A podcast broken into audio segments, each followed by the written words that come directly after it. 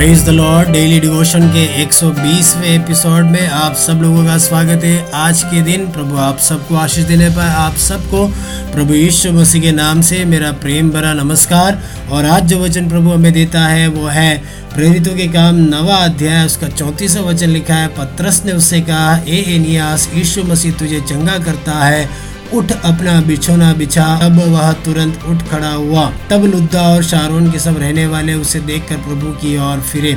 हम देखते हैं शाहुल का परिवर्तन हो चुका है और उसके बाद अभी पत्रस भी प्रचार कर रहा है, अन्य जातियों के बीच में प्रचार कर रहा है और प्रचार करते करते करते वो पवित्र लोगों के बीच में पहुँचा जो लुद्दा नाम की जगह में रहते हैं। वहाँ पर उसे एनियास नाम का एक व्यक्ति मिलता है जो आठ वर्ष से खाट पे पड़ा है और उसे लकवे का रोग है। जब पत्रस उसके पास जाता है, पत्रस उसे बोलता है कि यीशु मसीह तुझे चंगा करता है, उठ अपना बिछोना बिछाओ, तुरंत उठकर खड़ा हो जाता है।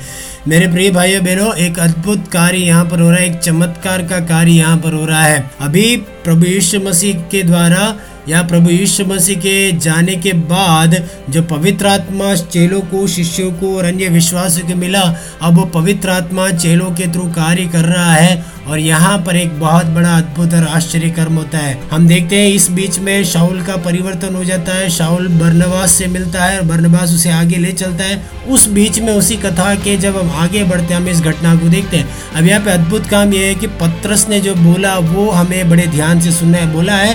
यीशु मसीह तुझे चंगा करता है। मेरे प्रिय भाई बहनों, चंगाई हर किसी को आवश्यक है। कई लोगों को शारीरिक चंगाई चाहिए, कई लोगों को मानसिक चंगाई चाहिए, कई लोगों को इमोशनल चंगाई चाहिए। या अपनी ज़िंदगी के एक एक एरिया में चंगाई को ढूँढने वाले लोग इस दुनिया में हैं।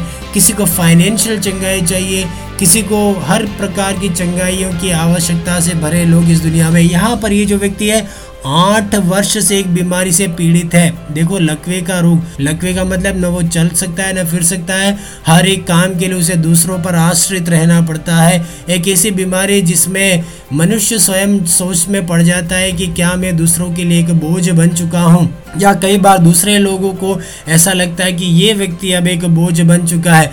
दोनों टीम एक दूसरे से कुछ नहीं बोलते हैं, लेकिन दोनों के मन में ये एक भावना हमेशा होती है। एक विचार हमेशा गूंजता है, भले ही अपने मुँह से इसे नहीं बोलते हैं, लेकिन ऐसे में जब पत्रस इस प्रकार के एक व्यक्ति से मिलता है, पत्रस बोलता है, यीशु मसीह तुझे चंगा करता है। और अगली लाइन ये है, उठ अपना बिछोना बिछाए। कैसे व्यक्ति से बोला जा रहा है, जो न चल सकता है, न फिर सकता है, न उठ सकता है, अपने कोई भी कार्य खुद नहीं कर सकता है, उस व्यक्ति से पत्रस आज्ञा देता है और देखते हैं वो तुरंत उठ के खड़ा हो जाता है। मेरे भाई बहनों, असंभव काम जहाँ है, वहाँ पर ये कार्य यीशु मसीह संभव करता है। एक ऐसा व्यक्ति जो कोई कार्य नहीं कर सकता, उसको प्रभु यीशु मसीह कार्यों को करने की क्षमता देता है। आज की सुबह क्या आपको लगता है, मेरे से कुछ काम बन नहीं पड़ रहा, या जिस भी काम में मैं हाथ लगाता हूँ, वो काम सफल नहीं हो रहा? मेरी ज़िंदगी में बार बार असफलताएँ आ रही हैं। मेरे लिए क्यों हर काम बड़ा मुश्किल हो जाता है? मेरे लिए हर काम मेरी ज़िंदगी में क्यों मुश्किलों के रूप में आती है? हर तरफ़ मुझे तकलीफ़ क्यों नज़र आती है? मैं खुद कुछ कर नहीं पा रहा हूँ। मुझे कई बार दूसरों पर निर्भर होना पड़ रहा है मेरे भाइयों, बहनों, अगर इस प्रकार के विचारों से अगर आप ग्रसित हैं या इस प्रकार की भावनाएँ अगर आपके मन में उठ रही है, आज की सुबह प्रभु बोलता है, आज की सुबह एनियास को चंगा करने वाला प्रभु यीशु मसीह आपसे भी बोलता है, उठ और अपना बिछोना बिछा।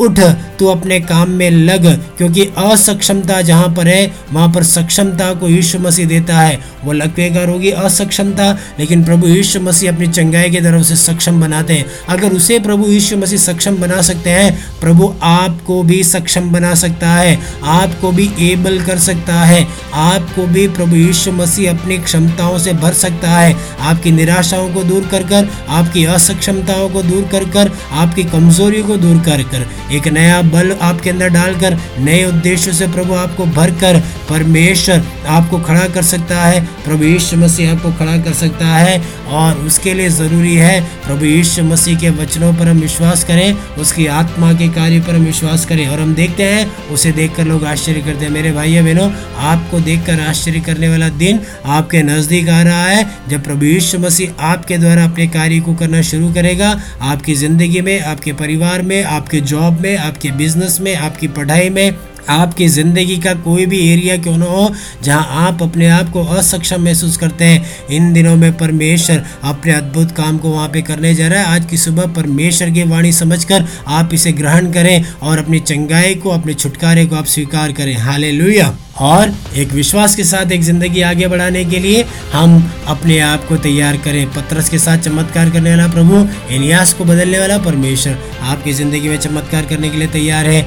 अगर आप चाहते हैं प्रभु मेरी ज़िंदगी में एक चमत्कार करें, अगर आप चाहते हैं आपकी असक्षमता को परमेश्वर दूर करे, आपकी निराशा को दूर करे, आइए मैं आपके लिए प्रार्थना करना चाहता हूँ। मेरे प्रिय पिता परमेश्वर, इस संदेश को सुनने वाले मेरे प्रिय लोगों के लिए दुआ करते पिता। देश के विभिन्न भागों से विदेशों से सुनने वाले अजीजों के लिए प्रार्थना करते पिता। हर एक को तो सहायता कर, मदद कर, प्रभु जी। असक्षमताओं को दूर कर कर प्रभु अपनी स्वर्गीय शांति, समाधान और सक्षमताओं से उन्हें भर मेरे पिता। ज़िंदगी को बदल मेरे प्रभु जी। हाल ही जहाँ कहीं वे हार मान चुके हैं, वहाँ पर एक नई विजय को तू दे, हम तुझसे प्रार्थना करते हैं। आज का दिन क्षमताओं से भरा हुआ, सफलताओं से भरा हुआ दिन, आप उन्हें दे, हम तुझसे प्रार्थना करते हैं। ईश्वर के नाम से हमें दुआ मांगते हैं। आमेन। और आज का दिन आपके लिए आशीषमय हो मंगलमय हो, इसी प्रार्थना, कामना और अपेक्षाओं के साथ आप सब लोगों को जय मसीह की आज का दिन आपके लिए सफलताओं से भरा होने पाए। आज का दिन आपके लिए शुभ हो। आमीन।